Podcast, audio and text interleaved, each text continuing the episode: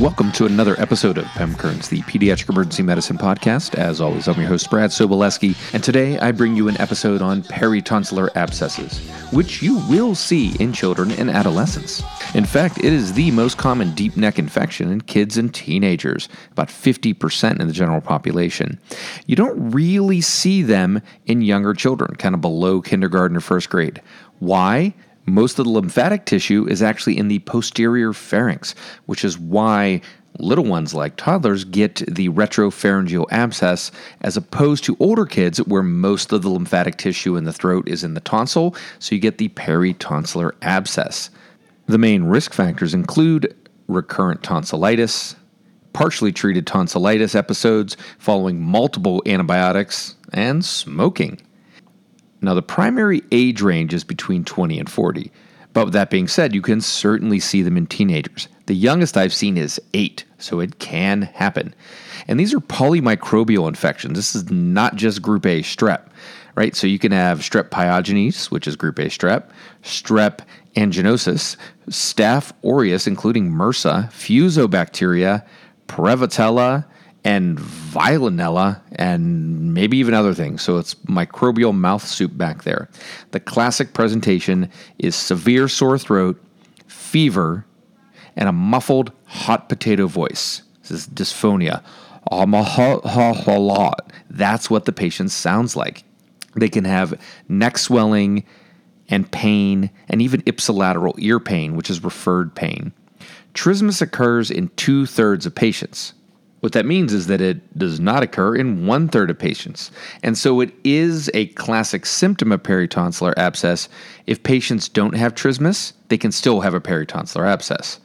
So, obviously, the most important part of your initial evaluation is the ABCs, right? So, you want to make sure that this patient does not have a potential upper airway obstruction. Can they breathe and handle their secretions?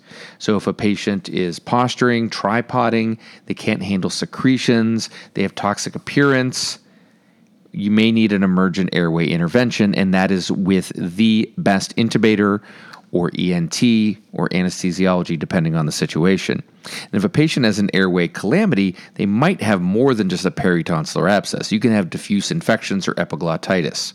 This is almost always a unilateral finding, and you're going to see swelling and erythema at the superior pole of the tonsil. It's erythematous soft palate that's elevated, and the uvula is edematous and deviated towards the unaffected tonsil look in the mouth, you might not actually see the tonsil on the affected side because of the location of that swelling.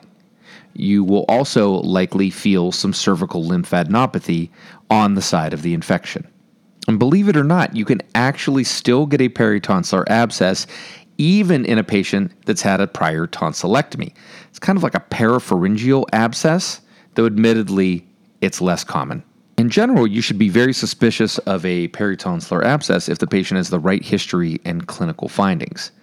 Though, admittedly, it can be very hard to figure out, even by touch, if it's an abscess or peritonsillar cellulitis.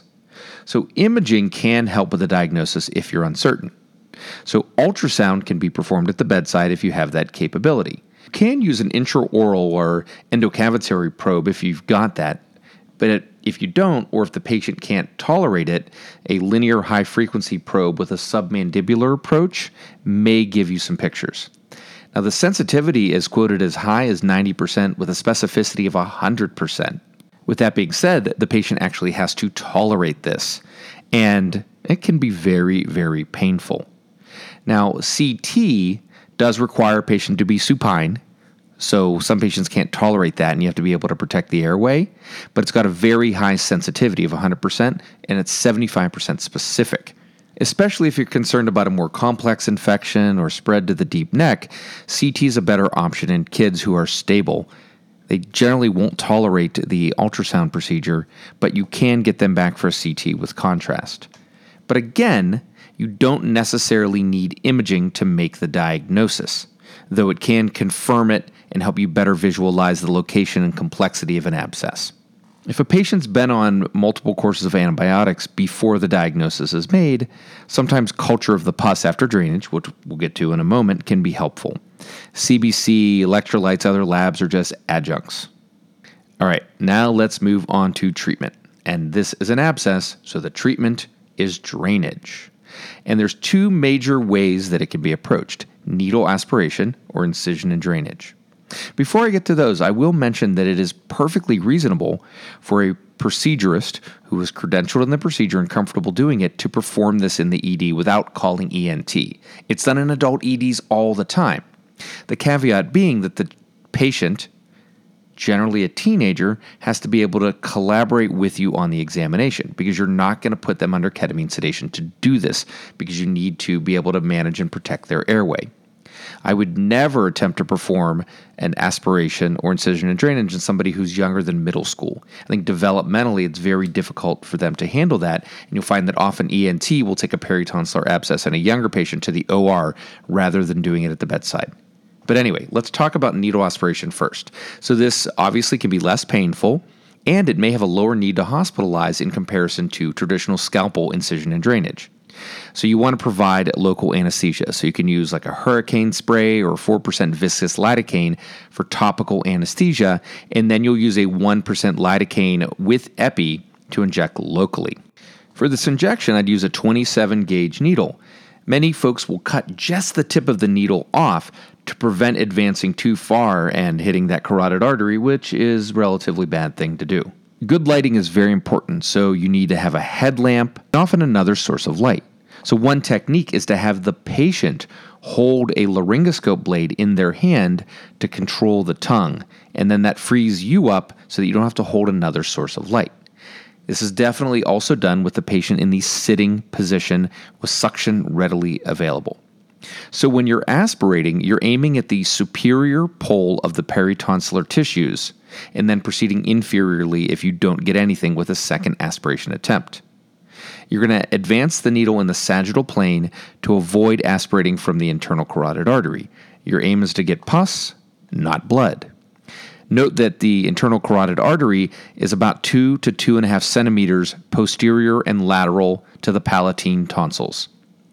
Many folks will make a needle guard. You'll cut off a centimeter of the plastic sheath or cap that comes with the needle to aspirate, and that can safeguard against going too lateral.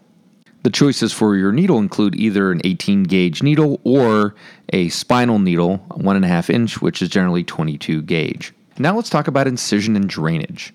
Now, depending on your institution and the training and experience of the providers, this may be less often done than needle aspiration. So, if you've got an abscess pocket clearly identified, there's multiple techniques. One is you numb it up like you did in the earlier example, and you make an approximately one centimeter incision following the main arch of the orientation of the swollen tonsil from medial to lateral, kind of in a hockey stick or sort of banana shape. You spread that pocket open with hemostats, you break up any septations, and you use the Yankauer tip to very gently apply some pressure and suction, and then you leave that hole open for drainage. Either way, after needle aspiration or scalpel incision and drainage, you got to observe the patient to make sure that they can tolerate PO antibiotics, PO pain medicines, and liquids. If they can't, then they need to get admitted. The patient that you discharge home, in addition to antibiotics, which I'll cover in a moment, and note that this is not an abscess that you are packing. Other than pilonidals, there's not really a giant role for packing based on my review of the evidence, and you're certainly not packing a peritonsillar abscess because it is not tolerated inside the back of the mouth. In the patient that has an incision and drainage, some recommend that you send them home with cotton tipped applicators or those sponge sticks to help them run alongside the incision to prevent premature closure.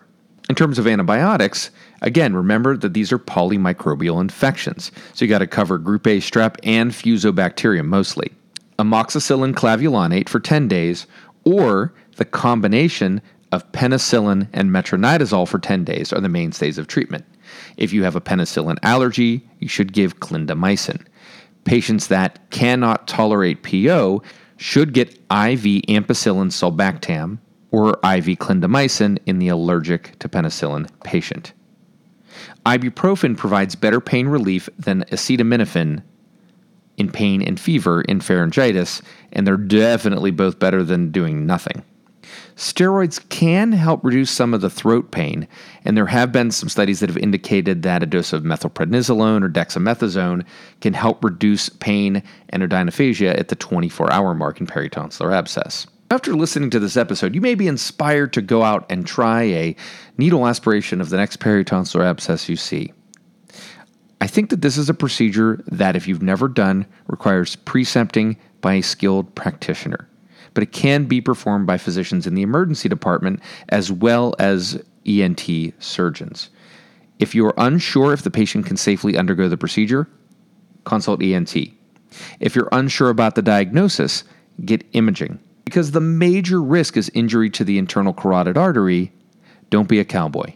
Really plan ahead. Make sure the patient has good pain control and use ancillary services such as patient support like Child Life. Patients that are discharged home from the emergency department should be seen for follow up within 24 to 36 hours. This is ideally with ENT, so you can drain it and then call them. Patients who are admitted to the hospital, either for risk of complications or PO intolerance, will require follow up within several days following discharge. The old Quinsy tonsillectomy is a simultaneous urgent incision and drainage of the abscess followed immediately by tonsillectomy.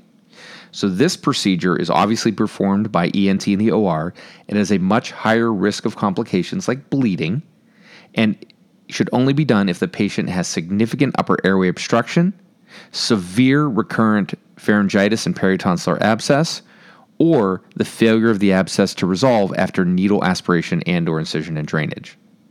Note that some patients that undergo needle aspiration or have an incision and drainage with no pus may need to have another procedure in 24 to 48 hours. This is very important to talk to the patient and family about this. Patients should return to the ED if they have worsening neck or throat pain, they can't stay hydrated, they have severe trismus, there's bleeding, or the tonsil swelling is enlarging and impacting their swallowing or breathing. If the patient isn't better by 24 hours, they may need reincision and drainage or aspiration, or broadening antibiotic therapy.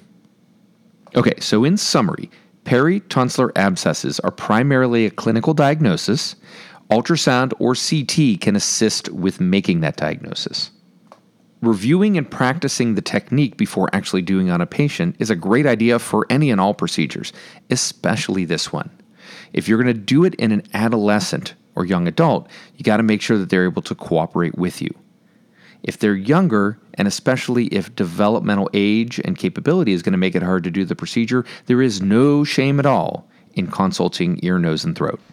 All right, so that's all for this episode of PEM Currents, the Pediatric Emergency Medicine Podcast. I think that you will all see a peritonsillar abscess in the emergency department. So do yourself a favor and look at pictures online of what one actually looks like so that you can suspect and make the clinical diagnosis. If you've got feedback on this episode, shoot me an email, leave a comment on the blog, shoot me a message on Twitter, or leave a review on your favorite podcast site. You can also let me know if there's other topics that you think I should cover. Until next time, this has been Brad Sobolewski. Take care.